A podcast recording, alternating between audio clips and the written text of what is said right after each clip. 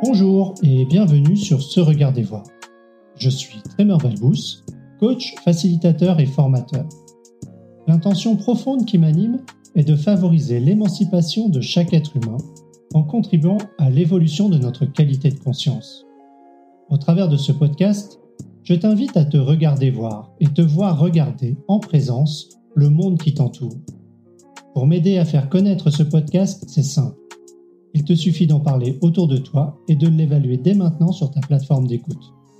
Par avance, merci pour tes 5 étoiles et ton feedback. Tu peux retrouver le texte associé à cet épisode sur se-regarder-voir.com se-regarder-voir.com. Sur ce, je te souhaite une belle introspection à l'écoute de cette nouvelle chronique.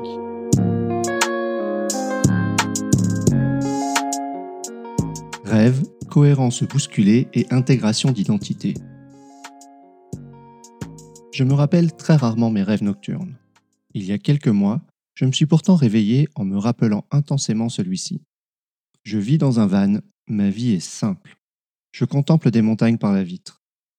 Je contribue à un rythme radicalement différent et je stationne toujours dans un endroit connecté. Je suis en train d'écrire et l'écran de mon ordinateur prend de la place. Je n'ai pas la sensation d'être seul. Je me sens vivant, c'est réel. Je constate que le souvenir de ce rêve reste présent.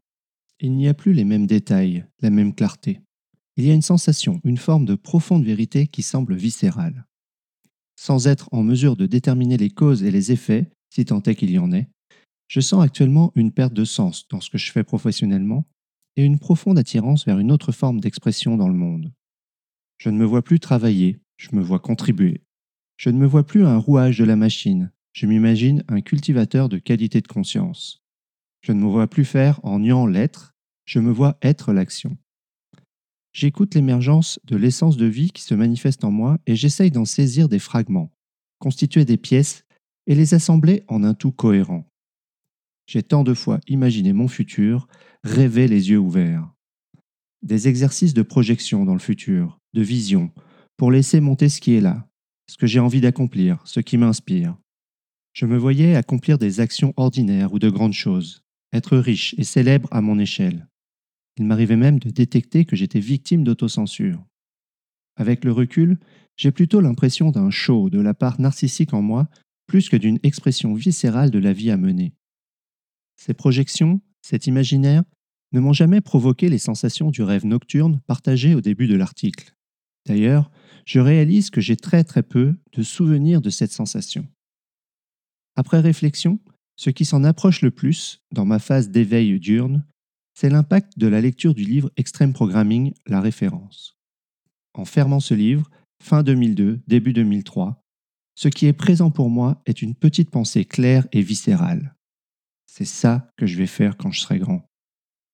J'avais 25 ans, et cet instant est la graine qui a guidé les 20 dernières années de ma vie. Se regarder voir, c'est aussi scanner le passé et rechercher les formes, les schémas qui semblent se répéter. D'un coup, pris par surprise, une vague d'émotions intenses me submerge, et les larmes coulent, juste à l'écriture de ces lignes. Dans l'instant, je ne cherche pas à comprendre, à rationaliser. Je vis le moment, je reste avec mon émotion. Plus tard, je cherche à comprendre et me tourne vers la théorie de la panarchie, élaborée dans le contexte de l'étude des écosystèmes naturels et de leurs cycles. Mon but est ici d'explorer ma propre écologie. Cette théorie est constituée de différents éléments clés et je m'intéresse d'abord au cycle adaptatif. Vous pouvez vous le représenter comme un ruban de Mobius ou un 8 couché sur le côté. Dans le sens du cycle, en commençant par le haut à gauche, la réorganisation. En bas, à gauche, l'exploitation. En haut à droite, la conservation. En bas, à droite, la libération qui reboucle avec le cycle suivant de réorganisation je reviens à l'émotion qui m'a envahi. Après quelques minutes, c'est un sentiment de fierté, d'accomplissement et de deuil qui se mélangent. Une reconnaissance du chemin parcouru et une sensation de fin de cycle. J'interprète que je suis probablement entré dans la phase de libération, la déconstruction créatrice. Ce cycle qui prend fin semble avoir débuté par un premier projet d'école réalisé en XP, puis la lecture du livre et la révélation, la sensation physique qu'il me procure. À cette époque, ce sont probablement deux moments clés faisant partie de la phase appelée réorganisation, ou parfois nommée émergence ou gestation. Plusieurs années d'apprentissage personnel, d'exploration, de connexion à la communauté agile naissante me paraissent résider naturellement dans la phase d'exploitation ou adaptation, phase de naissance et de croissance. Puis la phase appelée conservation. Elle est la phase durant laquelle s'est construit et solidifié ce qui constitue ma vie, mon identité aujourd'hui. La transition dans cette phase correspond pour moi à mon arrivée à Pixis à Montréal en 2009. J'éprouve de la reconnaissance pour cette identité profonde qui m'a nourri et permis de réaliser tout cela. L'impression que cette identité cherche à mourir et que je m'accroche pourtant par sécurité. Je suis en overshoot, en dépassement. Je suis pris dans un piège. L'impression qu'une nouvelle identité, en phase de réorganisation, en germination, émerge progressivement. Je ne la distingue pas encore. Ça ressemble à un bombardement d'anomalies que je ne parviens pas à intégrer dans mon écologie actuelle. Cependant, je perçois le même cycle à très petite échelle. Le parcours rapide de toutes les phases qui, à force de répétition, s'intègre en une nouvelle identité. Dans Devrions-nous simplement reconnaître que nous avons peur, un article précédent, j'évoquais cette dimension de vulnérabilité. Je sens la peur et la vulnérabilité présentes en ce moment, face à l'inconfort de ces dissonances. Lorsque je reviens au rêve du van, c'est le nom que je lui donne, je suis et je me vois essayer de préserver à tout prix ce que j'ai créé et acquis, bien que ça n'ait en partie plus vraiment de sens pour moi. Rationnellement, je suis conscient que tout cela est une forme d'illusion. Il peut se passer des millions de choses qui provoqueront la disparition de tout ce que je crois posséder et auxquelles je m'accroche. Mais nous ne sommes pas ici dans le rationnel. Je terminerai par cette citation de Rémi Tremblay, dans son livre J'ai perdu ma montre au fond du lac.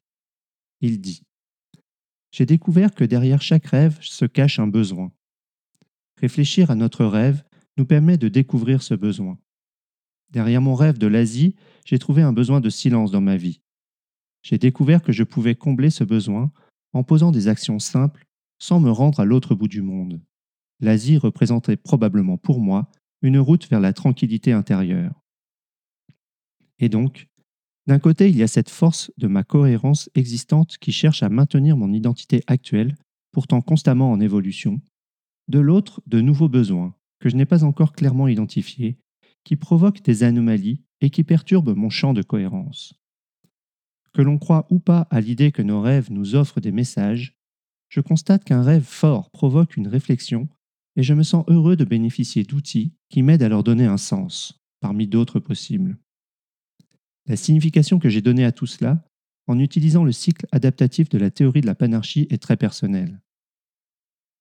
Et je suis curieux de lire vos partages en commentaire sur la manière dont chacune et chacun d'entre vous se regarde être et évoluer dans des cycles longs. Merci beaucoup pour ton écoute. Si tu es encore là, j'imagine que tu as apprécié cet épisode. J'ai deux petits services à te demander avant de passer à la suite partager dès maintenant cet épisode à ton réseau et lui offrir 5 étoiles sur la plateforme où tu l'écoutes. Je te remercie très sincèrement pour ce geste. Tu trouveras toutes les références et liens dans la description. En t'abonnant à ma newsletter sur www.se-regarder-voir.com, tu ne manqueras plus aucun épisode et tu trouveras les articles associés. Je te souhaite une excellente journée et te dis à très bientôt.